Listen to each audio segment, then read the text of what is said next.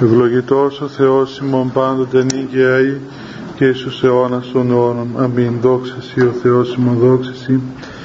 Βασιλεύ ουράνιε παράκλητε το πνεύμα της αληθείας, ο πανταχού παρών και τα πάντα πληρών, ο θησαυρός των αγαθών και ζωής χορηγός, ελθέ και σκήνωσον εν ημίν και καθάρισον ημάς, από πάσης κυλίδος και σώσον αγαθέτας ψυχάς ημών. Αμήν.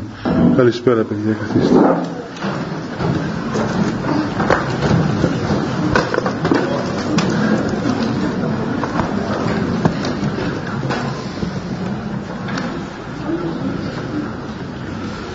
Σιγά σιγά μην μπερδέψουμε όλα αυτά που μας όλα.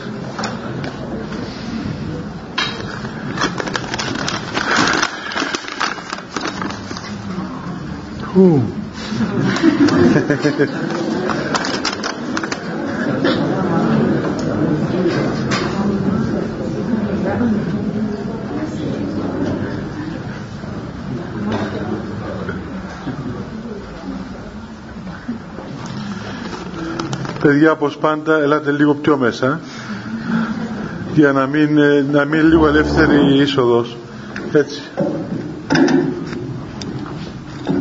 για να μπορούν να μπουν κι άλλοι, να μην μένουν άλλοι έξω.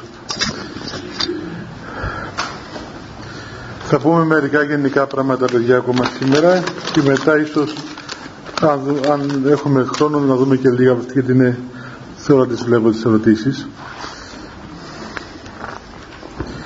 Όπως είχαμε πει την προηγούμενη φορά, την προηγούμενη φορά που είχαμε αρχίσει τις συναντήσεις μας εδώ,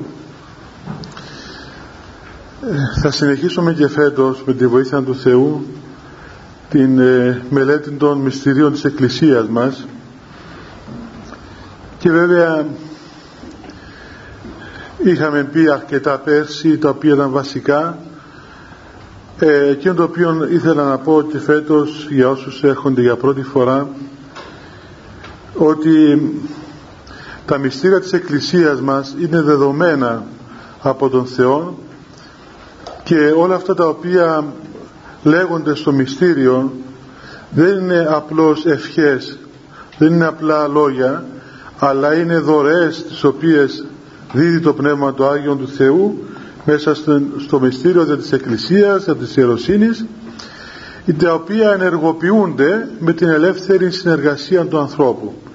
Έτσι λοιπόν ο άνθρωπος ευρισκόμενος μέσα στην ατμόσφαιρα, στον χώρο ενός μυστηρίου, δέχεται σαν σπέρματα όλα αυτά τα οποία δίδει το μυστήριο και τα ενεργοποιεί ο άνθρωπος όταν πλέον ελεύθερα και εκούσια αρχίσει να συνεργάζεται με την χάρη η οποία υπάρχει στο μυστήριο, και η χάρη αυτή παράγει τους καρπούς και όλα αυτά τα οποία είναι αποτελέσματα της συνεργασίας του ανθρώπου με την χάρη του Αγίου Πνεύματος διαμέσου των μυστηρίων. Πέρσι είχαμε σχεδόν έτσι ερευνήσει κάπως, μιλήσει γύρω από το βάπτισμα και το χρίσμα. Φέτος ελπίζομαι με τη βοήθεια του Θεού να μιλήσουμε για ένα άλλο μυστήριο, το μυστήριο του γάμου. Και σας είχα πει ότι θα σας μιλήσω για το γάμο, πρώτα απ' όλα για να απαλλαχτώ και εγώ από αυτήν την κατηγορία που με κυνηγάω ότι τους κάνω όλους καλογύρους. Μήπως είπατε και παντρευτείτε κάμποση φέτος και εκκλιτώσω κι εγώ.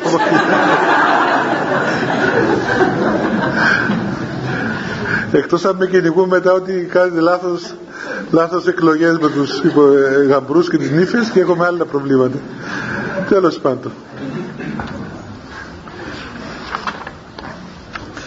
πραγματικά είναι πάρα πολύ ωραίο το μυστήριο του γάμου, εξαιρετικό, και είναι κανείς να θαυμάζει, δηλαδή από τη μια να θαυμάζει ο άνθρωπος το τι σημαίνει ο γάμος, τι σημαίνει όλη αυτή, ας πούμε, η δυνατότητα του ανθρώπου και πώς η σοφία του Θεού εμπερικλείεται και σε αυτήν τη σχέση και σε αυτό το μυστήριο, και τα λόγια αυτά τα του μυστηρίου, τα θεόπνευστα, αλλά ακόμα και το τι μπορεί ο άνθρωπος να επιτύχει μέσα στο γάμο του, και συνεχεία να λυπάται και από την άλλη πλευρά βλέποντας τον άνθρωπο να μην ενεργοποιεί όλα αυτά τα χαρίσματα που του δίνει ο Θεός, αυτές τις δωρεές, τις πλούσιες δωρεές του Θεού, και από την άλλη είναι αυτό το φρικώδες θέαμα που κατάντησε ο γάμος, ας πούμε, το οποίο είναι δηλαδή πραγματικά οτιδήποτε άλλον παρά ιερών ή μυστήριων ή τέλος πάντων κάτι που να θυμίζει έστω Θεόν.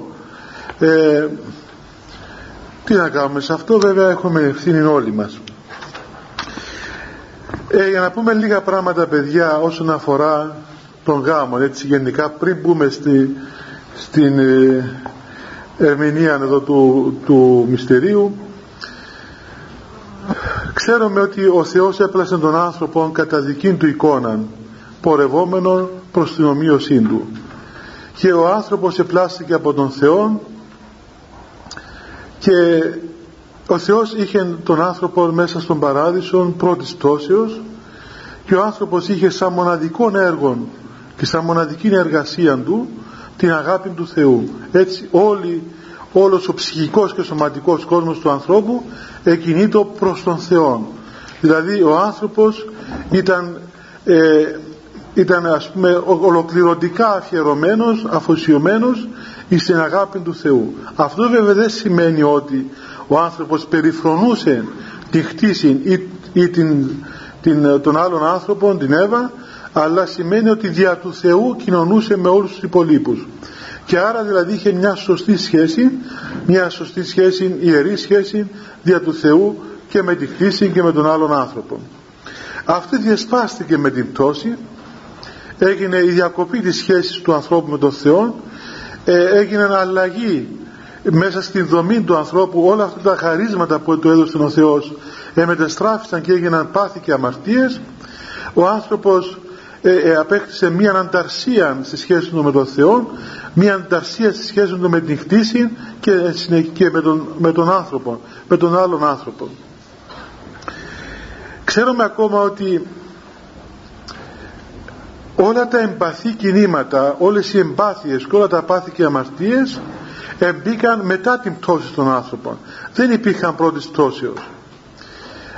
Ο άνθρωπος κινείται απαθώς προς όλα. Μπορούσε να κοινωνήσει με αγάπη και με την χτίση και με τον άλλον άνθρωπο, αλλά χωρίς εμπάθεια, χωρίς αμαρτία, διότι η καρδιά του, η ψυχή του, όλο το είναι του ήταν δοσμένο στην αγάπη του Θεού, και δια του Θεού επορεύεται εις τον άλλον άνθρωπο. Έγινε το γεγονός της πτώσεως, και μετά έχουμε την πορεία του ανθρώπου μέσα σε αυτήν τη μεταπτωτική κατάσταση, η οποία χαρακτηρίζεται βέβαια πλέον από την εμπαθή κατάσταση. Δηλαδή ο άνθρωπος προσκολάται εμπαθώς είτε στη χτίση είτε στον άλλον άνθρωπο, και κινείται προς αυτόν κατά τρόπον όχι ανιδιοτελήν, αλλά κατά τρόπον ιδιοτελήν, και δεν μπορούμε να πούμε ότι έχει την ανιδιοτελήν αγάπη, αλλά κινείται με ιδιωτελήν αγάπη, κατά τρόπον δηλαδή που δεν είναι ο τρόπος της αγάπης που πηγάζει από τη σχέση με τον Θεό, αλλά είναι μια αγάπη η οποία θεοποιεί είτε τη χτίση, είτε την ύλη, είτε τη γνώση, είτε τον άνθρωπο, είτε οτιδήποτε. Δηλαδή το σχετικό μέγεθος το οποίο έχει απέναντι του άνθρωπος το κάνει απόλυτο, έτσι απολυτοποιεί οτιδήποτε. Γι' αυτό και η φιλαργυρία είναι αμαρτία, όχι γιατί φταίουν τα χρήματα, αλλά γιατί κολλάει η καρδιά του ανθρώπου όλα στα χρήματα, και μετατίθεται το κέντρο αγάπης από τον Θεό στα χρήματα. Και η ειδωλολατρία είναι το ίδιο, και ο εγωισμός είναι το ίδιο, λατρεύει το εγώ του. Το ίδιο λοιπόν μπορεί να συμβεί εάν ο άνθρωπος αγαπήσει περισσότερο από το μέτρο, από το πρέπον, τον άλλον άνθρωπο, και θα τον αγαπήσει βέβαια εις τέλος τέλεια, αλλά αυτή η τέλεια αγάπη προϋποθέτει ότι έχει περάσει προηγουμένως μέσα από την αγάπη του Θεού. Αυτό θα το δούμε πώς το ερμηνεύει το μυστήριο του γάμου. Τώρα θα πει κανείς ότι αυτό που ερωτούνται πολλοί άνθρωποι, μήπως αυτές οι σχέσεις, και οι συζυγικές σχέσεις, οι σαρκικές σχέσεις, οι σεξουαλικές σχέσεις όπως λέει σήμερα, δηλαδή είναι αμαρτία, δεν υπήρχαν αυτά τα πράγματα πρώτης πτώσεως, δεν έπλασε ο Θεός έτσι τον άνθρωπο? Η αλήθεια, παιδιά, είναι ότι οι πατέρες ομιλούν ξεκάθαρα ότι ο άνθρωπος δεν έπλαστηκε για αυτόν τον τρόπο. Δηλαδή δεν ήταν πλασμένος ευθύς εξ αρχής για να επικοινωνεί με τον άλλον άνθρωπο κατά αυτόν τον τρόπο, και ούτε ο τρόπος αναπαραγωγής του ανθρώπου θα ήταν κατά τρόπον φιλίδωνο και εμπαθή όπως έγινε μετά.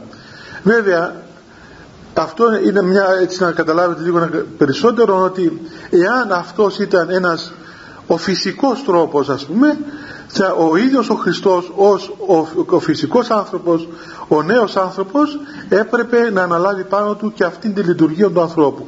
Ο Χριστός βλέπετε ότι δεν εμπήκε μέσα στον χώρο του γάμου. Όχι γιατί βδελισσόμασταν τον γάμο, όχι, αυτό είναι αίρεση.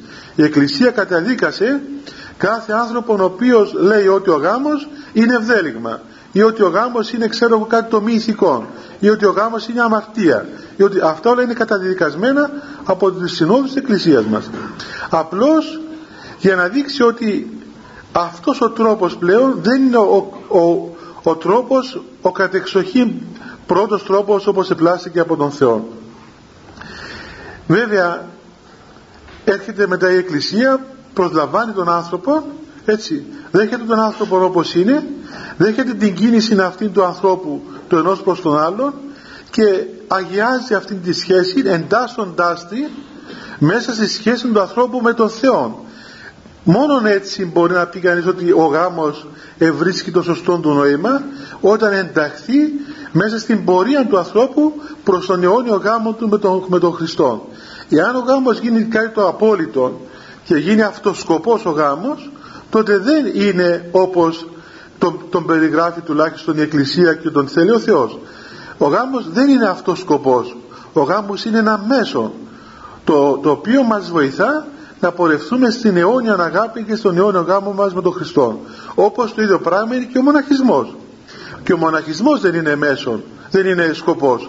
Είναι μέσον. Μας βοηθά να πορευτούμε προς τον Χριστό. Και οτιδήποτε τελικά κάνουμε σε αυτόν τον κόσμο, αυτά όλα είναι τα διάφορα μέσα τα οποία μας βοηθούν, και ο καθένας διαλέγει σύμφωνα με την ελευθερία του, και ο σκοπός του ανθρώπου είναι αυτή η αιώνια σχέση του, η αιώνια σχέση του αγάπης, σχέση ένωσης, αγαπητικής ένωσης Θεού και ανθρώπου. Άρα τα πάντα εντάσσονται σε αυτήν την πορεία. Σε αυτήν την πορεία εντάσσεται και ο γάμος ως μυστήριο. Αυτός είναι ο πρώτος και κύριος σκοπός του γάμου. Παιδιά, έλατε λίγο πιο μέσα, έχει πόξω αρκετούς. Έλατε, έχει χώρο, έχει δεξιά και αριστερά. Χώρο πολύ. Έλατε πιο πάνω. Γιώργο, έλα πιο πάνω εσύ. Και εσύ Ιάκωβε. Ιάκωβε. Έλα πιο πάνω. Ελάτε παιδιά, θα σας παντρέψω μας έρθετε πάνω. Πλησιάστε. Ξάλλωστε πρώτη σειρά κάθονται παντρεμένες ή πανδρές. Λοιπόν, για να δείτε λοιπόν με πόση ωραιότητα η Εκκλησία βλέπει τον γάμο, έτσι θα σας διαβάσω από το ευχολόγιο, από το βιβλίο που τελούμε τους γάμους, να δείτε και πώς έγιναν οι γάμοι στην παλαιά εποχή, που μπορεί να γελάσετε κιόλας, αλλά είναι ωραία, πολύ ωραία. Λέει, ακολουθία του αραβώνος. Ο αραβώνας δεν καταργήθηκε, παιδιά, έτσι. Ο αραβώνας γίνεται στην Εκκλησία πάντοτε πριν το μυστήριο του γάμου. Απλώς καταργήθηκε εκείνο το οποίο γινόταν στα σπίτια, μια δέησης, ας πούμε, που λεγόταν αραβώνες. Δηλαδή δεν ήταν αραβώνες ουσιαστικά, δεν ήταν ακολουθία του αραβώνος, ήταν μια δέησης η οποία επισημοποιούσε τρόποντινά τη γνωριμία αυτών των δύο ανθρώπων, και κατήντησε στην Κύπρο, δεν είναι καθιστά το γάμο, και ήταν και μια χρυσή ευκαιρία για διάφορες οικονομικές προσόδους. Λοιπόν, μετά τη Θεία Λειτουργία λέει η τυπική διάταξη, λέει δηλαδή προηγουμένως τι γίνεται, έτσι, με κόκκινα γράμματα περιγράφει τι γίνεται, οδηγίες προς τον ιερέα, πώς γίνεται ο αραβώνας. Μετά τη Θεία Λειτουργία, του ιερέως εστώτος εν το ιερατείο παρίστανται οι μέλλοντες ζεύγνιστε πρώτων Αγίων Θυρών. Αφού τελειώσει η Θεία Λειτουργία, δεν γίνεται Θεία Λειτουργία, ο ιερέας στέκει στην ωραία πύλη, στο ιερατείο, στο ιεροβήμα, και έρχονται αυτοί οι οποίοι πρόκειται να αραβωνιαστούν πρώτων Αγίων Θυρών, πρώτης ωραίας πύλης. Ο αμένα ανήρ εκ δεξιών, η δε γυνή εξ ευωνίμων. Ο άντρας από τα δεξιά και η γυναίκα από τα αριστερά. και απόκεινται εν το δεξιό μέρη της Αγίας Τραπέζης δαχτύλι αυτών δύο. Βάζουν δύο δαχτυλίδια στην Αγία Τράπεζα, ένα δεξιά για ένα αριστερά, το άνδρα και της γυναικός. Αφού ο ιερέας έρθει εν τον άρθικη, πηγαίνει ο ιερέας στον άρθικα, σφραγίζοντας κεφαλάς των νεονύφων εκ τρίτου, ευλογεί τις κεφαλές των ανθρώπων αυτών που θα παντρευτούν, θα ραβωνιαστούν τρεις φορές, και δίδωσιν αυτής κυρούς απτωμένους, τους δίδει κεριά αναμένα, και εισάξας αυτούς ένδον του ναού θυμιάς σταυριδός. Τους βάζει μέσα στον ναό με τα κεριά τα αναμένα και με θυμιάμα τους θυμιάζει, και ρωτά αυτούς ο ιερεύς προσομολογία, εάν θέλει νύφη των νυφίων, ομοίως και ο νυφίος την νύφη. Τους ρωτά δηλαδή δημόσια ο ιερέας εάν πράγματι θέλει η νύφη των νυφίων και ο νυφίος την νύφη, ο γαμπρός την νύφη δηλαδή. Αυτό είναι απαραίτητο τότε, διότι τότε δεν ερωτούσαν οι γονείς, ας πούμε, να θέλεις τον νυφίον ή να θέλεις την νύφη. Συνήθως, ας πούμε, τα πράγματα ήταν κατευθυνόμενα από τους γονείς, και παρά ταύτα όμως η Εκκλησία διατήρησε την ελευθερία του ανθρώπου. Ανεξάρτητα εάν ήσαν εκεί έτοιμοι να παντρευτούν, ο ιερέας, λέει το βιβλίο, το ευχολόγιο, ερωτά, θέλεις, μάλιστα κάπου σε ένα άλλο βιβλίο που είναι πιο αναλυτικά, λέει, θέλεις κύριε τάδε την κυρία τάδε, ας πούμε, για νύφη σου, και απαντά ναι. Θέλεις κυρία τάδε τον κύριο τάδε για γαμπρό σου, για άντρα σου, και απαντά. Δηλαδή, ακόμα και το ίδιο ερωτήσεως το απευθύνει ο ιερέας. Έτσι διαφυλάττει ακριβώς την ελευθερία του ανθρώπου. Και εδώ να πούμε, παιδιά, ότι στο θέμα του γάμου να ξέρετε ότι υπάρχει απόλυτη ελευθερία σε εσάς. Βέβαια, σαν παιδιά που είστε, ας πούμε, καλά και υπάκουα, καλό είναι να ακούτε και τους γονείς σας τι λένε, ας πούμε, τις συμβουλές τους.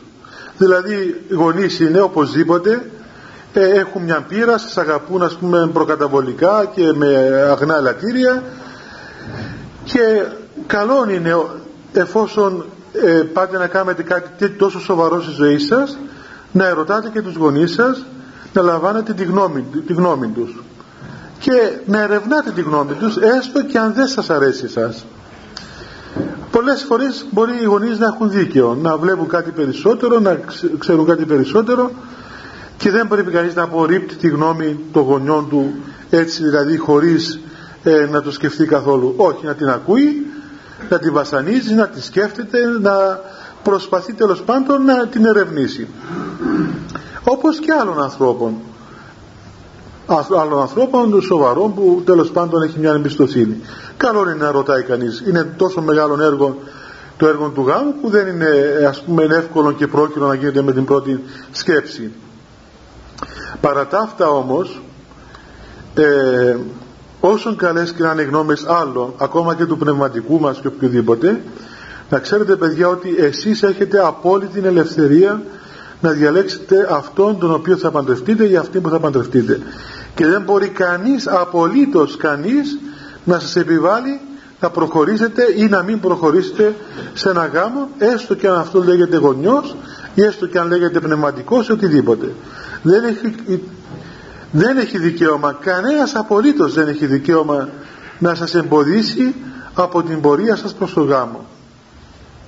Γι' αυτόν τον λόγο εδώ η Εκκλησία το γράφει ακόμα και σήμερα, παρόλο που καταργήθηκε αυτή η ερώτηση. Πού να ρωτήσεις σήμερα τέτοιο πράγμα? Θα σε βγάλουν και τρελό, διότι έχουν όλα τελειώσει εδώ και χρόνια.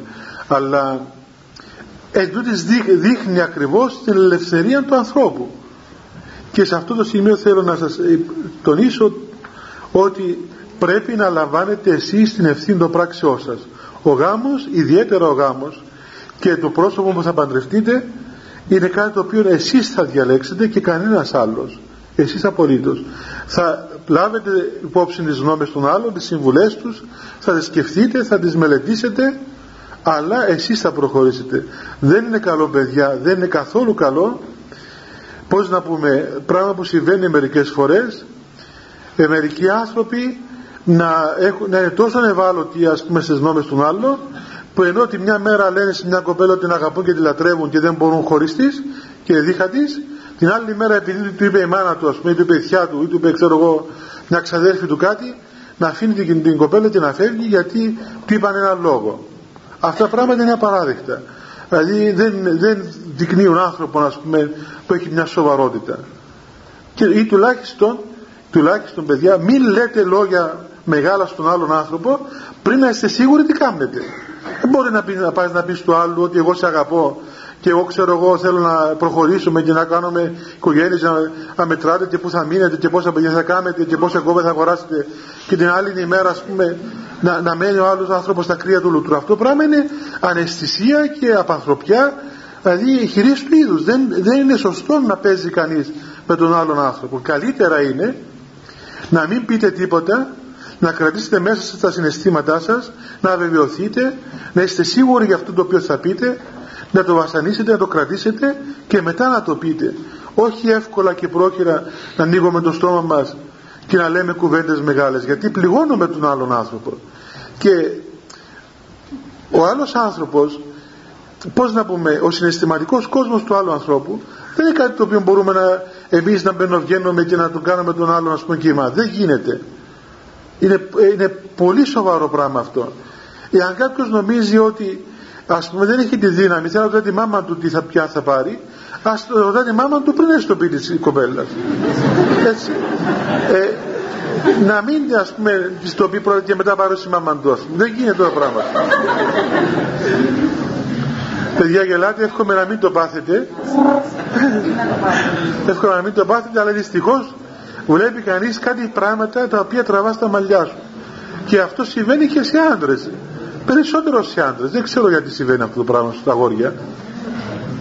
Ίσως οι γυναίκες επειδή είναι συναισθηματικές, όταν τις πια το συναίσθημα δεν ακούν τίποτα. Αλλά τα αγόρια έχουν μια παράξενη ιδιορυθμία, ας πούμε. Αλλά δεν μπορεί να του πει κάτι η μάνα του και να αλλάξει 180 μοίρες στροφή. Και είναι πραγματικά εξοργιστικό το πράγμα. Μέχρι χτες να λες της κοπέλας ότι την θέλεις να αγαπάς και την άλλη ώρα όλα αυτά πάνε περίπατο. Δεν είναι σωστό πράγματα, παιδιά. Για να μην πάμε σε άλλα χειρότερα με τα οποία αρχίζουν εκείνες εξονυχιστικές έρευνες και παίρνουν τι έκαμες και πότε το έκαμες και πόσες φορές το έκαμες, με ποιον το έκαμες και αν τα έκαμες και τα έκαμες και είναι ένα πράγμα εξευτελιστικό να πούμε του άλλου ανθρώπου. Αυτά τα πράγματα δεν υποδηλούν άνθρωπον που αγαπά, αλλά υποδηλούν άνθρωπον άρρωστον, ψυχικά άρρωστον άνθρωπον, ο οποίος θέλει ψυχίατρο. Αυτός ο οποίος ρωτάει αυτά τα πράγματα συνεχώς, αυτός ο άνθρωπος πρέπει να πάει να κοιτάξει, να βρει κάποιον άνθρωπο που ξέρει ή είναι ψυχίατρος ή ξέρει λίγα ψυχιατρικά πράγματα και να πει μα γιατί ρωτώ τα πράγματα συνέχεια, γιατί με έπιασε. Δεν είναι σωστά πράγματα. Έτσι, όταν αγαπάς έναν άλλον άνθρωπο, τότε του συμπεριφέρεσαι με αγάπη και η αγάπη καλύπτει τα πάντα. Η αγάπη δεν ανέχεται αυτά τα πράγματα. Δεν ανέχεται να εξευτελίζει τον άλλον άνθρωπο, να τον ανακρίνει ας πούμε τον άλλον άνθρωπο. Δεν δέχεται, δεν ολογίζεται το κακό. Δεν μπορεί να δεχθεί το κακό ας πούμε για τον άλλον. Έτσι δε περισσότερο που αυτά τα οποία ρωτά τον άλλον, εσείς ρωτούν τις κοπέλες, αυτός θα έχει κάνει κατά κόρον, εκατοντάδες φορές ή δεκάδες φορές. Αλλά θεωρεί ότι ας πούμε επειδή είναι άντρας δικαιούται και ο άλλος επειδή κοπέλα δεν δικαιούται. Αυτά είναι εκ προημίου, έτσι εκ προημίου τα λέμε, διότι παιδιά όσον και αφαίνονται έτσι σαν αστεία ας πούμε, εγώ τα λέω διότι δυστυχώς τα ακούω και τα βλέπω κάθε μέρα μπροστά μου να διαλύονται ας πούμε οικογένειες, ή να διαλύονται δεσμοί μακροχρόνιοι, φλογεροί δεσμοί ας πούμε, ξέρω εγώ που είχε αγάπη στο έπακρο, διότι ας πούμε ξαφνικά ανεκάλυψε ο κύριος νηφίος ότι η νύμφη κάποια στιγμή είχε ας πούμε μια άλλη σχέση ή έστω και τον απάντησε και πάει η αγάπη, διαλύεται. Λέει κανείς καλά, έτσι είναι η αγάπη, δηλαδή τέτοιο πράγμα φτηνών είναι η αγάπη που σβήνει με το πρώτο φύσιμα? Και πού είσαι δηλαδή, αν αγαπάς τον άλλον άνθρωπο, πότε τον αγαπάς τον άλλον? Όταν είσαι τα καλά του ή όταν έχει ανάγκη? Εάν είσαι πραγματικά άνδρας σωστός και μπορεί να πούμε είσαι καραβοκύρης, θα φανείς τη φουρτούνα. Εδώ σε θέλω. Πότε θα φανείς τι είσαι? Όταν όλα κυλούν μέσα σε ειρήνη και ασφάλεια και ομόνια και όλα είναι καλά και άγια, τότε όλοι είναι καλοί. όταν έρθει η δυσκολία σε θέλω να αποδείξεις τι άνθρωπος είσαι. Και εάν πράγματι βαστάζεις τον άλλον άνθρωπο και αν πράγματι η αγάπη σου είναι αγάπη και δεν είναι ιδιοτέλεια. Γιατί από τη στιγμή που εσύ κάνεις ότι πληγώθηκες και αρνείσαι ας πούμε τον άλλον άνθρωπο, σημαίνει δεν τον αγάπησες σωστά, αλλά τον αγαπούσες εφόσον επληρούσαν τις δικές σου προϋποθέσεις. Αυτό είναι ιδιοτέλεια. Δεν είναι ανιδιοτελής αγάπη.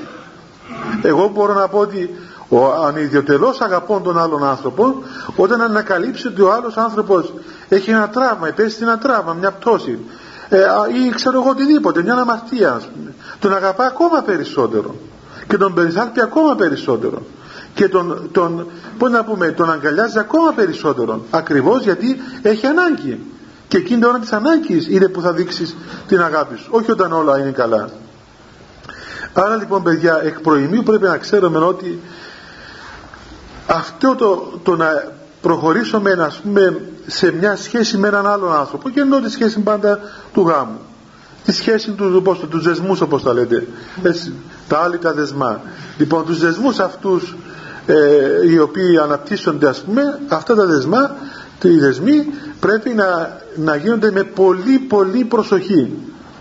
Είσαστε μεγάλα παιδιά, είσαστε έφηβοι του γυμνασίου, του λυκείου ας πούμε, που κάνουν παιδικά πράγματα, αλλά σε μια ηλικία τέτοια πρέπει να είστε πολύ σοβαροί, πάρα πολύ σοβαροί, και πριν ανοίξετε το στόμα σας να πείτε του άλλου τη λέξη σε αγαπώ, να το σκεφτείτε πολλές φορές, πάρα πολλές φορές, διότι ο άλλος άνθρωπος δεν έχει καμιά διάθεση να γίνεται παιχνίδι του οποιοδήποτε. Ούτε ο κόσμος, ο ψυχικός κόσμος του καθενός είναι τόσο εύκολο που μπορούμε μέσα να το διαλύουμε. Γι' αυτό με προσοχή, αισθανόμενοι ότι έχουμε μία ευθύνη, και από τη στιγμή που αναλαμβάνουμε αυτή την ευθύνη σημαίνει αναλαμβάνουμε μία ευθύνη και αναλαμβάνουμε τον άλλον άνθρωπο, και αυτό σημαίνει ότι η αγάπη σημαίνει ότι εγώ αποθνίσκω υπέρ του άλλου, όχι ο άλλος να πεθάνει για μένα. Όπως ρωτούν ας πούμε, με αγαπάς μέχρι θανάτου, ούτε ανθρωποφάγος να είσαι δηλαδή, να ρωτάς τον άλλο να σε αγαπά μέχρι θανάτου. Δηλαδή πώς θα σου αποδείξω, που είναι σκότος με λοιπόν, φάμε, να αποδείξεις ότι, ας πούμε, να σου αποδείξω ότι σε αγαπάω μέχρι θανάτου. Τι είναι τα πράγματα ας πούμε. Δεν είναι έτσι η κίνηση σωστή παιδιά. Εμείς αποθνίσκομαι υπέρ των άλλων. Ο Χριστός απέθανε υπέρ ημών. Δεν έζησε εμείς να παθάνουμε υπέρ αυτού. Αυτό έρχεται σαν αποτέλεσμα της δικής μας αγάπης απέναντι στον Χριστό. Η κίνηση είναι ότι εγώ αποθνίσκω υπέρ του άλλου ανθρώπου. Και σημαίνει αυτό το πράγμα μέσα στην ζωή ότι δέχομαι τον άλλο, βαστάζω τον άλλο, και ούτε καν σκέφτομαι ότι ξέρεις εγώ σε βαστάζω. Ούτε καν σκεφτόμαστε κατά αυτόν τον τρόπο. Ή ο άλλος άνθρωπος, η γυναίκα μου, ας πούμε, είναι ο σταυρός μου, είναι δοκιμασία μου. Και τι να κάνουμε, τυπωμένομαι, αφού είναι ο σταυρός μας. Ούτε μπορεί να βλέπεις τη σύζυγός σου σαν τον Έρωνα, όπως έβλεπα οι μάρτυρες τον Έρωνα που σκότωνε για να πας στον παράδεισο. Λοιπόν, υπό αυτές τις προϋποθέσεις, και αφού όλα γίνουν πλήρως και καλά και με την ελευθέραν συγκατάθεση. Και εδώ να σας πω παιδιά, ούτε ως πνευματικούς να ρωτάτε σε τις υποθέσεις. Δεν έχει καμιά δουλειά ο πνευματικός να σας λέει ποιος θα παντρευτεί και ποιος θα παντρευτείτε. Έτσι, να παντρεύεστε όποιος θέλετε. Και να παντρεύεστε όποια θέλετε, και ο πνευματικός θα σας πει να έχετε την ευχή μου, καλή, σ' αρέσει παιδί μου, ναι, και εσένα σ' αρέσει, λοιπόν να προχωρήσετε. Είναι άρρωστα πράγματα αυτά τα πράγματα. Και αν ακούσετε πνευματικό που να λέει ότι μην τον πάρεις, δεν έχεις ευλογία να παντρευτείς αυτόν τον άνθρωπο, αυτός ο πνευματικός είναι εξίσου άρρωστος όπως όλος τους άλλους. Θέλει και αυτός πνευματικό. Δηλαδή δεν είναι σωστά πράγματα, αυτά είναι άρρωστα. Δεν έχει κανένα δικαίωμα κανένας απολύτως να επέμβει σε αυτήν την ελευθερή προτίμηση του ανθρώπου που εισέβεται η ίδια Εκκλησία. Εντάξει, μια γνώμη να πούμε, τέλος πάντων. Ας πούμε μια γνώμη, ο καθένας έχει δικαίωμα, αν του δώσει το δικαίωμα άλλος, να πει τη γνώμη του. Αλλά τι θα πεις, ποια γνώμη θα πεις, αφού αυτά τα πράγματα είναι υποκειμενικά συνήθως. Έτσι, τι θα πεις εσύ ας πούμε. Θα πεις το άλλο, ξέρεις, πολύ αυτή να θέλει να παντρευτεί ας πούμε. Όταν αγαπά πραγματικά κάποιον άλλον άνθρωπο, εκείνος ο άνθρωπος που αγαπά είναι ο πιο όμορφος και ο πιο ωραίος άνθρωπος του κόσμου. Εσένα μπορεί να σου προκαλεί αηδία, να μην σ' αρέσει. Αλλά εκείνος τον αγαπάτε ρε, τι είναι, πώς να πούμε, τι δουλειά έχουμε εμείς σε αυτήν τη σχέση. Εδώ ο ίδιος ο Θεός είπε ακόμα από την Γένεση, από το πρώτο βιβλίο, ότι εν εκ τούτης της σχέσεως καταλείψει άνθρωπος τον πατέρα αυτού και τη μητέρα και προσκοληθίζεται προς τη γυναίκα αυτού. Θα εγκαταλείψει ο άνθρωπος τον πατέρα του και τη μάνα του. Μας απαλλάσσει ο Θεός δηλαδή από την υποχρέωση στους γονείς μας και μας εντάσσει στη σχέση μας με τον άλλο άνθρωπο, με τον σύζυγό μας ή τη σύζυγό μας. Άρα λοιπόν δεν χωράει άλλος άνθρωπος ανάμεσα αυτών των δύο ανθρώπων. Είναι ένας, η σάρκα μία. Είναι ένας άνθρωπος πλέον. Δεν είναι δύο άνθρωποι, είναι ένας άνθρωπος. Έτσι πρέπει να είναι ο γάμος. Αρχίζει λοιπόν η ακολουθία του αραβώνος. Αρχίζει πάντοτε με την ευλογία του Θεού, για να μην έτσι καθυστερούμε. Θα ήταν καλά να είχαμε, ίσως να φροντίσω να σας βρω έτσι, να έχετε την ακολουθία, να τη βλέπατε. Αφού αρχίζουν οι ειδεήσεις του διακόνου για την ειρήνη του κόσμου, για την ειρήνη της Εκκλησίας, για τον οίκο στον οποίο τελεί το μυστήριο, για τους επίσκοπους και τους πρεσβυτέρους και τους ιερείς, μετά αρχίζουν οι δεήσεις για αυτούς που αραβωνιάζονται. Υπέρ του δούλου του Θεού τάδε και της δούλης του Θεού, τον ύμνη στευωμένο αλήβης και της σωτηρίας αυτών. Βλέπετε, αυτοί οι άνθρωποι μνηστεύονται ο ένας με τον άλλο, και μνηστεύονται όχι για να μνηστεύονται, δεν είναι αυτός σκοπός αυτό, αλλά μνηστεύεται ο ένας τον άλλο για τη σωτηρία τους. Αυτό σημαίνει και αυτό που είπε ο Θεός όταν έπλασε την Εύα. Θυμάστε τι είπε ο Θεός? Τι είπε όταν έπλασε την Εύα? Τι είπε? Μεγάλη. Όχι, πρέπει να κρίνει. Λοιπόν, λέει η Γραφή ότι έπλασε την Εύα ως βοηθόν του Αδάμ. Δηλαδή όταν λέει γραφή βοηθόν, παιδιά, έτσι, δεν του έπλασε μια νοικιακή βοηθό ούτε καμιά Φιλιππινέζα, ας πούμε, έτσι του έστειλε, αλλά ούτε για να του πλέει τα πιάτα σιδερώνει τα παντελόνια του, αλλά ο βοηθός είναι βοηθός για τη σωτηρία του, δηλαδή διαμέσου αυτού του ανθρώπου, έτσι, δια της κοινωνίας με τον άλλον άνθρωπο, να πορευθεί στην κοινωνία του με τον Θεό. Αυτός είναι ο βοηθός δηλαδή.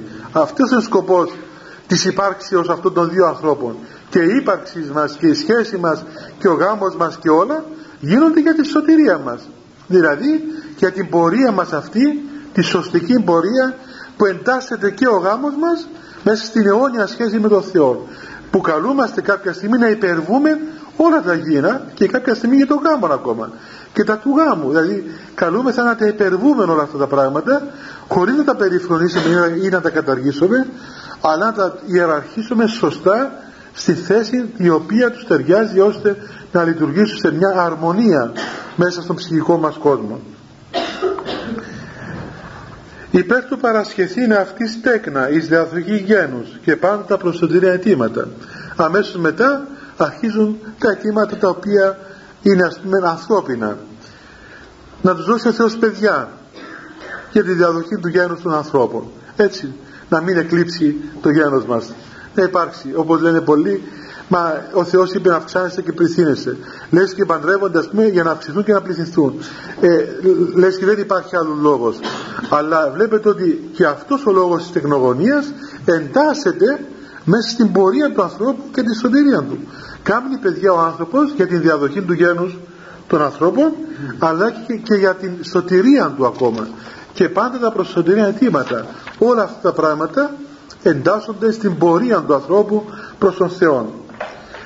Μετά, υπέρ του καταπευθύνε αυτής αγάπην τελείαν, ειρηνικήν και βοήθειαν.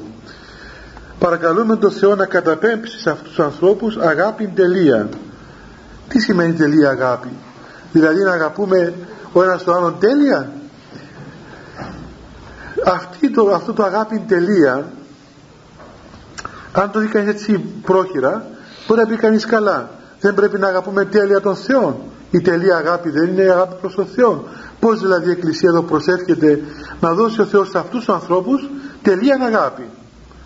Αλλά αυτός ο λόγος και αυτός ο όρος μας θυμίζει ένα άλλο λόγο του Χριστού που είπε ότι τέτοια αγάπη τελεία κανένας δεν έχει παρά μόνο αυτός ο οποίος θυσιάζει την ψυχή του για τον φίλον του, για τον αδελφόν του, για τον σύζυγόν του.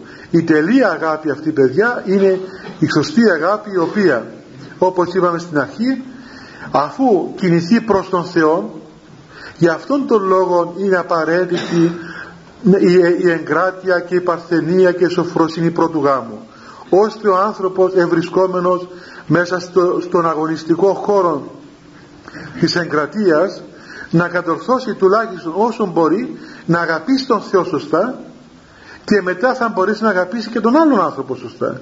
Και σε αυτό βοηθά, ας πούμε, αυτή η περίοδος της αγωνιστικότητας της εγκρατείας του, έτσι της σοφροσύνης, της παρθενίας, και συνεχεία, αφού αγαπήσει τον Θεό σωστά, αποκτήσει αυτή την εμπειρία της αγάπης του Θεού, τότε μπορεί μετά ο άνθρωπος αυτός να αγαπήσει και τα άλλα σωστά. Η τελεία αγάπη, λοιπόν, είναι αυτή η αγάπη η οποία κατέρχεται στον άλλον άνθρωπο δια του Θεού. Δεν ξεχνά τον Θεό, δηλαδή αυτός πάει να παντρευτεί και αγαπήσει μια κοπέλα, δεν ξεχνά τον Θεό, δεν ξεχνά, ας πούμε, όλα τα άλλα.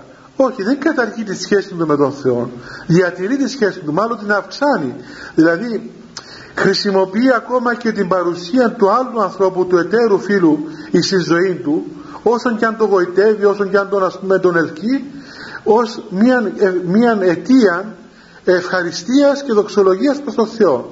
Βλέπετε ένα απλό παράδειγμα, παιδιά. Πάμε να φάμε, ας πούμε, έτσι.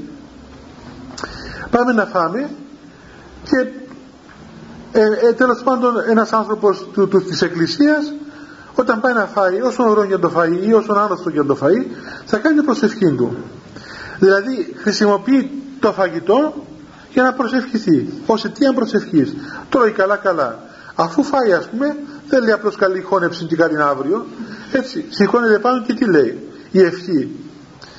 Λέει: ευχαριστούμε σε Χριστέ ο Θεός ημών, ότι ενέπλησας ημάς τον επιγείο σου αγαθών. Πολύ ωραία. Σε ευχαριστούμε, Χριστέ μας, που μας εγέμισες με τα αγαθά σου. Εφάγαμε, χορτάσαμε και σούβλες και σουβλάκια και αφόρα, ας πούμε, είμαστε ευχαριστημένοι. Εάν η ευχή σταματούσε μέχρι εδώ, θα ήταν μια αμωμεθανική ευχή, μουσουλμάνικη. Έτσι, φάγαμε, χορτάσαμε, δόξα τω Θεώ. Αλλά δεν σταματά εδώ. Λαμβάνοντας ως αφορμή την ευχαριστία, την πλεισμονή των επιγείων αγαθών, τι λέει ευχή μετά? Μη υστερήσεις ημάς και της εμπορανίου σου βασιλείας.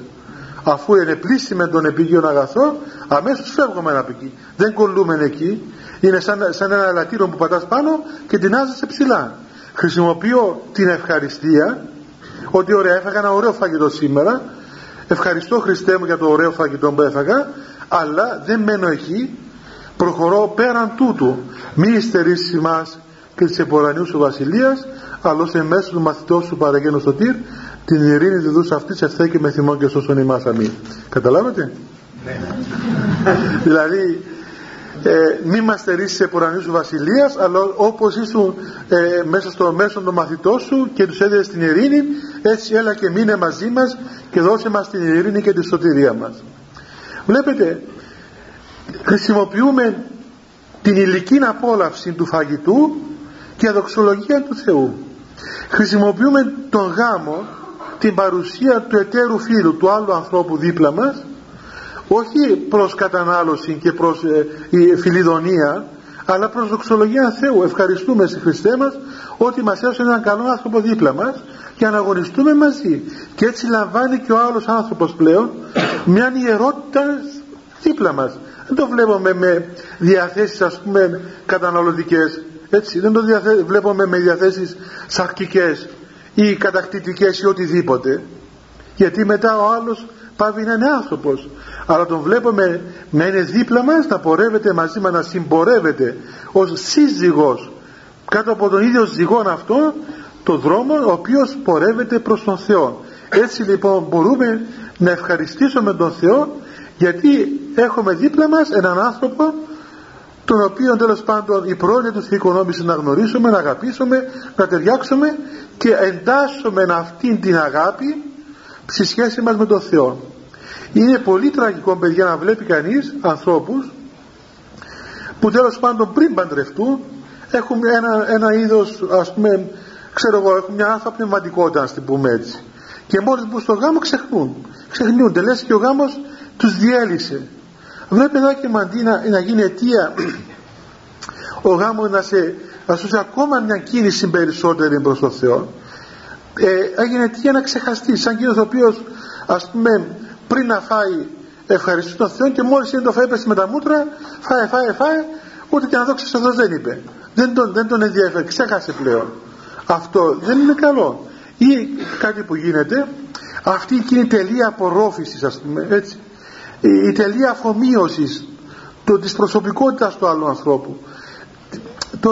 Το να διαλυθεί σαν πρόσωπο ο άλλος άνθρωπος, αυτό δεν είναι τελεία αγάπη. Η τελεία αγάπη, παιδιά, διατηρεί την προσωπικότητα του άλλου.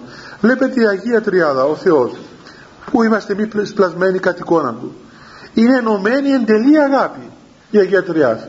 Πλην όμως δεν έχουν διαλυθεί τα πρόσωπα, παραμένει ο Πατήρ, ο Υιός και το Άγιο Πνεύμα, διατηρούν την ύπαρξή τους, τα ιδιώματά τους, και μέσα στο γάμο δεν μπορείς να απαιτήσεις από τον άλλο άνθρωπο να διαλυθεί. Καμιά φορά βλέπει κανείς τέτοια φαινόμενα, δηλαδή αφομοιώσεως, απορροφήσεως, ας πούμε, που τέλος πάντων σαν να μην υπάρχει ο άλλος άνθρωπος, τον ρούφηξε, ας πούμε, πάει σαν την ρουφήκτρα που τον ρούφησε τον άλλο σε τέτοιο σημείο, ας πούμε, ο άλλος δεν υπάρχει, μόνο ο ένας. Και αυτό βέβαια μπορεί να γίνεται και χωρίς να το καταλάβει λόγω της ισχυρής προσωπικότητας, αλλά πρέπει να μάθει να προσέχει, να αφήσει και τον άλλον άνθρωπο να υπάρξει, να πει και ο άλλος τη γνώμη, να μιλήσει και εκείνος, να πει όχι, βλέπω καμιά φορά έρχονται, ας πούμε, αντρόγυνα να με δουν και δυο. Εντάξει, όταν υπάρχει τέτοια, ας πούμε, αφομοίωση, απορρόφησης, βλέπεις μιλά ο ένας. Ναι, συνήθως γυναίκα, λέει εδώ η Πατελίτσα. Λοιπόν, και βλέπεις τον άλλον, ας πούμε, τον άνδρα, εκεί να έχει απορροφηθεί και να το πολύ πολύ αν πει την τελευταία συλλαβή της τελευταίας λέξης γυναίκας του. Και ανύπαρκτος, διαλύθηκε. Δεν έχασε την ύπαρξη, δεν έχασε την υπόσταση του. Το ρούφισε, πάει. Ή μπορεί να συμβεί και το άλλο. Αυτό το πράγμα δεν είναι τελεία αγάπη, παιδιά. Αυτό δεν είναι τελεία αγάπη. Αυτή, πώς να πούμε, το να κάνεις τον άλλον και η μάνα, ας πούμε, και τον κάνεις μετά και φταίδες, δεν γίνεται. Πολύ να ξέρω εγώ, ας πούμε, ότι θα βρω μια κοπέλα που να τη διαπλάσω εγώ, να την κάνω όπως θέλω εγώ, ας πούμε. Ωραία. Θυμάμαι μια φορά έλεγε ένας στο Άγιον Όρος, ήρθε ένας στο Άγιον Όρος και έλεγε ότι εγώ ήρθα στο Άγιον Όρος να εξομολογηθώ, να βρω κανένα πνευματικό γέρον, ας πούμε, που να μην βλέπει και καλά. Ναι. Του έλεγε ο γέροντας, αν δεν ακούει και καλά ακόμα καλύτερα. Δηλαδή να είναι και γέρον, να είναι και κουφό, να είναι και τυφλός, ούτε να βλέπει ούτε να ακούει και καταλάβει την εξομολόγηση. Δηλαδή πάει να παντρευτείς έναν άνθρωπο και βάλεις προϋπόθεση να τον κάνεις και φταίει τον άλλον. Να τον διαλύσεις, να τον βάλεις μέσα στη μηχανή, να τον κάνεις και εμάς, να τον κάνεις όπως θέλεις εσύ. Μα δεν καταλαβαίνεις ότι αυτό το πράγμα είναι δύο σκηνά θα συμβούν. Ή θα προστοποιήσεις τον άλλον, θα τον προστοποιήσεις, οπότε εντάξει, μπορεί να γίνει αυτό. Ή θα τσακώνεσαι μια ζωή με τον άλλον άνθρωπο. Δεν καταλαβαίνεις ότι στο γάμο δεν προχωράς με αυτόν τον πράγμα. Δεν προχωράς να κάνεις τον άλλο όπως θέλεις εσύ, αλλά να γίνεις εσύ όπως θέλει ο άλλος. Εσύ να γίνεις όπως θέλει ο άλλος, όχι ο άλλος όπως θέλεις εσύ. Έλεγα και ένα παράδειγμα σε μια ομιλία περί γάμου, αλλά νομίζω έτσι είναι πολύ σημαντικό. Μια φορά που ήμουν στο Άγιον Όρος στα Κατουνάκια, στο γέροντα του Παπα Εφραίμ, τον αείμνηστο που εκοιμήθη, τον μεγάλον αυτόν Άγιον των ημερών μας, ήρθε ένα παιδί να γίνει μοναχός, επιστήμονας, γιατρός, με δοκτοράτα κτλ. Πολύ αξιόλογος άνθρωπος. Και να πει κανείς ανθρωπίνος, όλοι θα ήθελαν να έχουν αυτόν τον άνθρωπο στη συνοδεία του στο μοναστήρι τους. Ένας αξιόλογος επιστήμονας, ήταν και καθηγητής στο πανεπιστήμιο, ήταν γιατρός, τέλος πάντων μεγάλη θέση, γλώσσες, ιστορίες, πράγματα. Αυτός ήθελε να πάει στα Κατουνάκια, στον Παπά Εφραίμ. Του λέει, ήρθε εκεί, ήμουν και εγώ εκεί, ο γέροντας ήταν εκεί στο κελάκι του, λέει, γέροντα, ήρθα εδώ για να δω, ας πούμε, να γίνω μοναχός, θέλω να γίνω κοντά σας μοναχός και παρακαλώ Γέροντα να με αναπαύσετε να μπορέσω να μείνω στο εδώ κοντά σας. Και Γέροντας του λέει, άκουσε παιδί μου, του λέει, έκαμε εσύ ένα λάθος. Δεν θα αναπαύσω εγώ εσέναν, εσύ θα αναπαύσεις εμένα για να γίνεις εδώ μοναχός. Διαφορετικά να πας στο καλό. Κομμένα πράγματα. Και είχε και ένας άλλος γέροντας, έλεγε το εξής. Για να δείξει ακριβώς, αλλά μην σας το πω το άλλο, δεν είναι. Λοιπόν, να το πούμε άλλη φορά. Για να δείξει, παιδιά, για να δείξουμε ότι όταν πάμε σε μια σχέση με τον άλλο άνθρωπο, δεν πάμε προϋποθέσεις του εαυτού μας. Έτσι. Δεν λέω ότι εγώ, ας πούμε, θέλω να κάνω αυτόν τον άνθρωπο, τη γυναίκα μου, ας πούμε, έτσι. Διότι δεν γίνεται, δεν μπορείς να βλέπεις τον άλλο άνθρωπο κατά αυτόν τον τρόπο. Δεν είναι αγάπη αυτό. Αυτό είναι βόλεμα. Πάει να βολευτείς εσύ να βρεις έναν άνθρωπο, ας πούμε, όπως σε βολεύει εσένα. Αν πας διαλέξεις αυτοκίνητο, πας κάθεσαι μέσα, ας σε βολεύει, ξέρω εγώ, η μαξιλάρα, ας σε βολεύει το τιμόνι, ας σε βολεύει το στόπερ, πώς τα λένε, η πεζίνα, όλα αυτά τα πράγματα. Δεν είναι έτσι όμως τα πράγματα. Δεν είναι προϋποθέσεις. Ου ζητάει αυτής, έτσι, εκτός που λογίζεται το κακό, ου ζητάει αυτής, δεν ζητά τα του εαυτού της. Από τη στιγμή που θα δω τον άλλον άνθρωπο όπως εγώ θα ήθελα να τον βλέπω και να πω ότι κοίταξε, ας πούμε, για να σε αγαπήσω πρέπει να σε κάνω όπως θέλω, αυτό δεν είναι αγάπη. Αυτό είναι όπως τον Προκρούστη, θυμάστε τη μυθολογία. Είχε ένα τραπέζι και τους έβαλε όλους πάνω. Άμα ήταν κοντός, τραβούσε, ας πούμε, να φτάσει στο τραπέζι. Άμα ήταν μεγάλος, του κόβε τα πόδια του, έπρεπε όλοι να σκύουν τα μέτρα. Τους μεν τους έβγαζαν τα πόδια τους, γιατί τους εξάθρωνε, αφού τους τραβούσε κεφάλι, τα χέρια, πόδια, να φτάσουν το κρεβάτι εκείνο. Τους άλλους που περίσσευαν τους έκοβε. Μα αυτό δεν γίνεται μέσα στο γάμο. Στο γάμο προχωράς με προϋπόθεση να δώσεις εσύ τον εαυτό σου στον άλλον άνθρωπο. Εσύ θα δώσεις τον εαυτό σου τον άλλο, όχι ο άλλος να σου δώσει τον εαυτόν του εσένα. Έχουμε αυτή τη γενναιότητα να το κάνουμε. Εάν αγαπούμε πραγματικά και είμαστε ελεύθεροι άνθρωποι, δεν φοβόμαστε. Η τελεία αγάπη έξω βάλει τον φόβο, λέει ο Απόστολος Παύλος. Και αυτή η τελεία αγάπη που μιλάει εδώ οι διακονικές αιτήσεις, σημαίνει ότι δεν φοβάσαι τον άλλον άνθρωπο. Τι φοβάσαι? Τι σε πιάνει έννοια, ας πούμε, και δεν ρωτάσαι τι εκοίταξες, που εμίλησες, που ήσουν, γιατί άρχισες, γιατί χαμογέλασες, γιατί ξανακοίταξες. Αυτά όλα τα άρρωστα πράγματα είναι πράγματα τα οποία δεινούν φόβο και φθόνων. Φόβο και φθόνων. Ανασφάλειες. Μα για να έχεις ανασφάλεια, σημαίνει ότι δεν αγαπάς. Σημαίνει ότι δεν έχεις αυτήν τη δύναμη να αγαπήσεις τον άλλον άνθρωπο χωρίς να περιμένεις από αυτόν τίποτα απολύτως. Τίποτα. Να τον αγαπήσεις τελείως. Τελείως. Και να μην σε τρώει έννοια σένα. Να μην φοβάσαι. Ο φόβος δεν είναι δείγμα αγάπης. Αυτός που φοβάται δεν αγαπά. Και ο Μέγας Αντώνιος, που ήταν Μέγας Αντώνιος, τι έλεγε? Εγώ, λέει, ουκέτη φοβούμαι τον Θεό, αλλά αγαπώ αυτόν. Εγώ δεν φοβούμαι τον Θεό, έλεγε ο Μέγας Αντώνιος, αλλά τον αγαπώ. Άρα λοιπόν, αν αγαπάς τη γυναίκα σου, δεν θα τη φοβάσαι, δεν θα σε τρώει έννοια και οτιδήποτε κι ας συμβεί. Δεν αισθάνεσαι, ας πούμε, ούτε πληγωμένος, ούτε προδομένος, ούτε μειωμένος, ούτε, ξέρω εγώ, χιλιαδιό ντροπιασμένος, όπως λένε. Τίποτα δεν έγινε, τίποτα απολύτως. Τι έγινε μέσα στην πορεία της ζωής μας? Όλα είναι πιθανό να συμβούν, και τραύματα και πτώσεις και δυσκολίες και αμαρτίες και τα πάντα. Εάν πιάσουμε έτσι, τότε δηλαδή τι γίνεται, ας πούμε, δηλαδή πού πάει η ανθρώπινη υπόσταση? Κρίνεται ο άνθρωπος από μια πτώση, από ένα γλίστριμα, από μια αμαρτία? Δεν υπάρχει για τον άνθρωπο τίποτα άλλο παρά μόνο εκείνο το γεγονός. Αυτή λοιπόν, παιδιά, η τελεία αγάπη είναι αυτή η άφοβος αγάπη, η ανιδιοτελής αγάπη, η αγάπη που κατέρχεται δια του Θεού εις τον άνθρωπο, και μόνον ο άνθρωπος που αγαπά τον Θεό έχει τέτοια ελευθερία. Γιατί? Να σας πω, διότι αυτός που αγαπά τον Θεό έχει μια πληρότητα, δεν περιμένει να γεμίσει από τον άλλον άνθρωπο.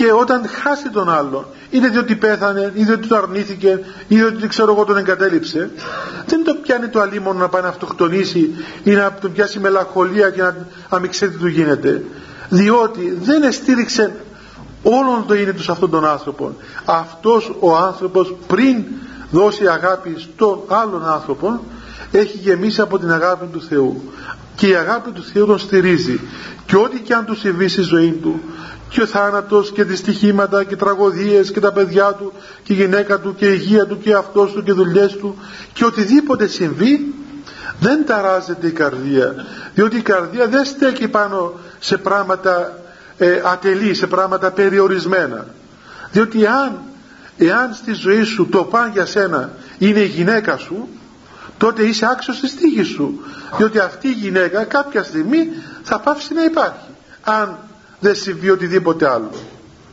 Και πως μπορείς εσύ τότε να σταθείς σαν άνθρωπος όταν βασίζεσαι σε έναν άλλον άνθρωπο που είναι εκ της φύσεως του πεπερασμένο μέγεθος, είναι περιορισμένος, είναι φθαρτών, είναι κάτι το φθαρτών. Πώς μπορείς τον εαυτό σου, την ύπαρξή σου, την καρδιά σου να τη στηρίξεις πάνω σε αυτά τα πράγματα?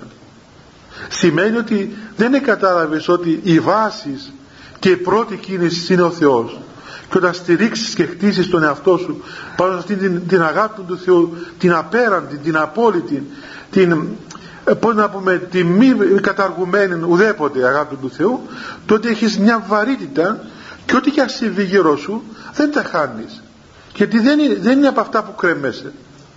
Και αν η γυναίκα σου, ας πούμε, σε προδώσει, σε απατήσει, σε εγκαταλείψει, οτιδήποτε, εντάξει, ως άνθρωπος πληγώνεσαι, κλαίεις, μπορεί να λυπηθείς, αλλά δεν πέφτεις σε εκείνον την απόγνωση, την τελεία, χάθηκε ο κόσμος από μπροστά σου. Στάσου ρε παιδί μας, δηλαδή όλος ο κόσμος γίνει γυναίκα ή όλος ο κόσμος είναι ένας άνδρας, δεν υπάρχει άλλος άνδρας σε αυτόν τον κόσμο, δεν γίνεται δηλαδή τίποτα, όλα τα πάντα συμπυκνώθησαν στην ύπαρξη ενός άλλου ανθρώπου. Και όταν είναι έτσι, παιδιά, ξέρετε, όταν έτσι αισθανόμαστε για τον άλλον άνθρωπο, τότε τον πνίγομαι. Δεν μπορεί να μας βαστάξει ο άλλος άνθρωπος. Μοιάζομαι σαν την αρκούδα που από την πολύ της αγάπη κάνει το αρκουδάκι της μαρμελάδα. Και να το σφίξει, ας πούμε, να του πει σε αγαπώ, και το διέλυσε. Το πορτοποίησε. Εκείνη είναι αρκούδα. Έχει, ας πούμε, 500 κιλά δύναμη. Εκείνο το καημένο είναι μικρό, πάει να του δείξει, ας πούμε, ότι να του σφίξει την αγκαλιά της. Μα πάει εκείνο. Το έκαμε να λυφθεί. Το ίδιο συμβαίνει και με εμάς. Καλά, με αγαπάς, ας πούμε, αγαπάς τον άλλον άνθρωπο. Εντάξει ρε παιδί μου, αγάπα τον άλλον άνθρωπο, αλλά μην το πορτοποιήσεις τον καημένο, ας τον κι αυτό να αναπνεύσεις λίγο. Στο κάτω-κάτω μπορεί να μην μπορεί να χωρέσει την δική σου αγάπη, ας πούμε. Πώς θα το κάνουμε? Είναι αρρωστημένα πράγματα να ζητάς από τον άλλον άνθρωπο τέτοια πράγματα και να επικεντρώνεις όλο σου το είναι, δηλαδή όλη σου την ύπαρξη πάνω σε έναν άνθρωπο. Μα αυτός ο άνθρωπος δεν θα μπορέσει να σε βαστάξει, δεν είναι δυνατό να σε βαστάξει, ή κι αν σε βαστάξει, ας πούμε, και εσύ πας και χωρέσεις εκεί μέσα, κάποια στιγμή κάτι δεν θα πάει καλά. Κάτι που δεν θα πάει καλά, και αυτό το οικοδόμημα το χτίζεις πάνω σε θεμέλια τα οποία σύονται. Δεν θα βγουν σε καλό. Δεν αφήνεις τον άλλο άνθρωπο να αναπτυχθεί μέσα στην ελευθερία του. Και εσύ μέσα στην ελευθερία σου, και αυτά τα δύο να γίνουν, ας πούμε, ένα μέσα στα σωστά περιθώρια. Ώστε να μην φοβάσαι, να μην κινδυνεύεις, να μην αισθάνεσαι ανασφάλεια, αλλά και να μην απαιτείς από τον άλλο πράγματα που δεν μπορεί. Διότι καμιά φορά σκοτώνουμε τον άλλον άνθρωπο με την αγάπη μας, και φτάνει να πει κανείς που καλύτερα μην με αγαπάς, ας πούμε, δηλαδή να αναλείψει τέτοια αγάπη βασανιστική, ας πούμε, λέμε εγώ σε αγαπώ, και είναι από αγάπη που, μα τι αγάπη είναι, ας πούμε, πάει να πάρει ένα ψωμί και από αγάπη της έβαζες τη γλώσσα που ήσουν, κοιτάζει εδώ και από αγάπη, ας πούμε, μην κοιτάς εκεί. Μα δεν είναι αγάπη τα πράγματα, και όλα αυτά είναι γεννήματα ακριβώς της αποτυχίας μας να αγαπήσουμε σωστά έναν άλλον άνθρωπο, και στο βάθος είναι γεννήματα της αποτυχίας να ανακαλύψουμε την αγάπη του Θεού, η οποία είναι η αυτή ακλόνητη βάση, αυτή η υγεία, η πνευματική υγεία, η οποία παρέχεται μέσα στη δική μας ψυχή.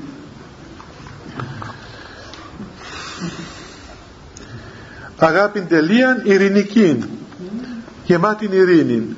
Και όταν λέμε ειρήνη, παιδιά, δεν εννοούμε όλα να πηγαίνουν καλά, όχι, εννοούμε την ειρήνη του Θεού. Περί αυτής της ειρήνης ομιλεί η Εκκλησία, γιατί δεν θα πάνε ποτέ όλα καλά στη ζωή μας, έτσι, και δεν ομιλεί η Εκκλησία να πάνε όλα καλά. Αν πάνε όλα καλά, καλώς, αλλά όπως είναι το πράγμα, θα περάσουμε δυσκολίες. Η ειρήνη, όπως έλεγε και ένα ωραίο γνωμικό που έγραφε κάποτε, δεν είναι η απουσία του πολέμου, αλλά η παρουσία του Θεού. Εκεί που είναι ο Θεός παρών υπάρχει ειρήνη, και εκεί που ο Θεός είναι απόν δεν υπάρχει ειρήνη. Μπορεί να μην υπάρχει πόλεμος, αλλά υπάρχει κενό, υπάρχει σκότος, δεν υπάρχει ειρήνη. Μπορεί να γίνεται πόλεμος, μπορεί να γίνεται, γίνεται τραγωδία, μπορεί να εφιστάμεθα τη μεγαλύτερη τραγωδία της ζωής μας, κι όμως επειδή ο Θεός είναι παρόν, μέσα μας υπάρχει ειρήνη. Και όταν λέω ειρήνη δεν σημαίνει αναισθησία, παιδιά, έτσι. Η ειρήνη είναι αναισθησία, ότι ας πούμε κάθομαι εκεί και μέσα σε μια νιρβάνα και ότι αντιμετωπίζω όλα με ειρήνη. Αυτό δεν είναι ειρήνη, αυτό είναι αναισθησία. Η ειρήνη σημαίνει πάσχο για τον άλλο, βέβαια πάσχο, πονώ, πενθώ, κλαίω, αλλά όλα αυτά τα πράγματα δεν αφαιρούν την ειρήνη, δεν χάνουν τη σχέση μου με τον Θεό. Ο Χριστός είναι η ειρήνη ημών, ο Χριστός ο ίδιος. Η ειρήνη δεν είναι ιδέα σε μας, δεν είναι ιδέα, δεν είναι κατάσταση, δεν είναι συνέστημα, είναι ο Χριστός η ειρήνη μας, όπως και η χαρά μας, έτσι. Η χαρά μας δεν είναι συνέστημα, είναι ο Χριστός η χαρά μας. Και η αγάπη δεν είναι συνέστημα, ο Χριστός είναι η αγάπη μας. Άρα ο Χριστός είναι το α και το ω, η αρχή και το τέλος. Ο Χριστός για μας είναι το παν του παντός, και η ειρήνη και η χαρά και η αγάπη και η ασφάλεια και τα πάντα, και όλα εντάσσονται σε αυτήν την πορεία προς τον Θεό. Και βοήθεια ειρηνική και βοήθεια μέσα σε αυτήν την πορεία, την πορεία της ζωής μας μαζί με τον άλλον άνθρωπο και μαζί με τα παιδάκια μας αργότερα, αν έχουμε, ή μαζί με όλων εκείνων των κόσμων τέλος πάντων που ακολουθούν ένα γάμο, βοήθεια στην πορεία μας και την αιώνια σχέση μας με τον Θεό. Πάντως, παιδιά, εδώ τελειώνω. Θέλω να πω ότι εάν ο άνθρωπος καταλάβει σωστά αυτό το οποίο λέει η Εκκλησία περί γάμου, εάν το καταλάβουμε σωστά, θα έχουμε τρισευτυχισμένους γάμους. Γιατί εγώ νομίζω σήμερα έχουμε τεράστιο πρόβλημα. Σας είπα και άλλη φορά, ξέρω να το είπα εδώ, δεν θυμάμαι και που τα λέω κιόλας, αλλά διότι συνέχεια μιλώ, αλλά είναι τραγικότητα. Στη Λεμεσόν έχουμε 800 γάμους το χρόνο και 300 διαζύγια. Το σκεφτήκατε αυτό το πράγμα? 300 διαζύγια το χρόνο σε 800 γάμους. Μα τι γίνεται δηλαδή, που πάμε? Και δεν είναι ότι χωρίζουν. Να πεις ότι χωρίζουν, ας χωρίσουν, ρε παιδί μου, ας μείνω. Τι γίνεται πίσω από αυτόν τον γάμο? Τι τραύμα, τι ιστορία, τέλος πάντων. Δεν θέλω να τα λέω γιατί πόντα που με καταντήσαμε, πηγαίνω στα σχολεία και φοβούμαι να πω, γιατί τα μισά παιδιά, ας πούμε, μπορεί να μην είναι, ας πούμε, αυτό. Δηλαδή δεν ξέρεις τι να πεις, αρκεί πρέπει να μιλάς με άλλα νοήματα πλέον, για να καταλάβουν εκεί που πρέπει να καταλάβουν και για να μην καταλαβαίνουν. Γιατί δεν ξέρεις ο άλλος άνθρωπος τι είναι απέναντί σου, ή αν είναι ή δεν είναι. Σκέφτεται να ρωτήσεις, τι να ρωτήσεις, ας πούμε. Αφού προσπαθώ και εγώ μια φορά μην τους πω, ας πούμε, τι να λέω, ακούς τη μητέρα σου, ναι, τον παπά σου τον ακούς, ναι, είναι μαζί, ας πούμε. Τι να τους πεις, προσπαθεί να βρεις άκρα, ας πούμε, που το μωρό να καταλάβεις τι γίνεται, για να μην πληγωθεί δηλαδή. Έχουμε φοβερό πρόβλημα, παιδιά, τεράστιο πρόβλημα. Και αυτό είναι, με δύο λόγια για να τελειώσω, γιατί κοιτάω το ρολόι, απόδειξης ότι αυτή η ελευθερία των σεξουαλικών και των προγαμιαίων σχέσεων και της ελευθερίας δεν μας βοήθησε τουλάχιστον να μην διαλύει η γάμη. Και έχουμε μια αλματώδη διάλυση των γάμων το ένα μετά το άλλο, που σημαίνει και το πιο λείπει δεν είναι σεξουαλική σχέση, αλλά η έλλειψη νοήματος. Δεν καταλάβαμε καλά τι σημαίνει αυτό που κάνουμε, που πορευόμαστε με αυτόν τον γάμο. Άνθρωπος που κατάλαβε το σκοπός του γάμου του είναι η σχέση του με τον Θεό, τότε αυτός ο άνθρωπος δεν μπορεί να υπομείνει τα πάντα μέσα σε αυτόν τον γάμο, να βαστάξει τον άλλον άνθρωπο. Όταν κατάλαβε τι σημαίνει αγάπη, όταν όλα αυτά τα οποία η Εκκλησία όταν τελεί το μυστήριο του γάμου του, του τα λέει. Αλλά πώς θα το κάναμε την ώρα, είναι και τα βίντεο και οι ανθοβόλες είναι και όλα τα άλλα, ας πούμε, και είμαστε και εμείς οι παπάδες που φταίμε. Και έτσι περνάει το μυστήριο, ο Θεός μας δίνει τις δωρεές του, αλλά όλα μένουν ανενέργητα και τίποτα δεν ενεργοποιείται, και έχουμε αυτήν τη φοβερή και τραγική κατάληξη που φτάσαμε σήμερα. Λοιπόν, δεν έχουμε χρόνο, παιδιά, για περισσότερο. Οι ερωτήσεις που υποβάλλετε θα τις διαβάσω, γιατί είναι πολλές, και θα βρούμε κάποιο χρόνο να σας απαντήσω. Εντάξει, παιδιά, κάνουμε προσευχή για να πηγαίνουμε. Χριστέ, το φως του αληθινών, του φωτίζουν και αγιάζουν πάντα άνθρωπον ερχόμενο εις τον κόσμο. Σημειωθεί το εφημάς το φως του προσώπου σου, είναι αυτό ψώμεθα φως του απρόσιτον, και κατεύθυνον τα διαβήματα ημών προς εργασία των εντολών σου, πρεσβείες της Παναχάντους σου Μητρός και πάντως σου των Αγίων. Αμήν. Διευχών των Αγίων Πατέρων ημών, Κύριε σου Χριστέ ο Θεός, ελέησον ημάς. Αμήν. Καλό βράδυ, παιδιά, και καλά στέφανα.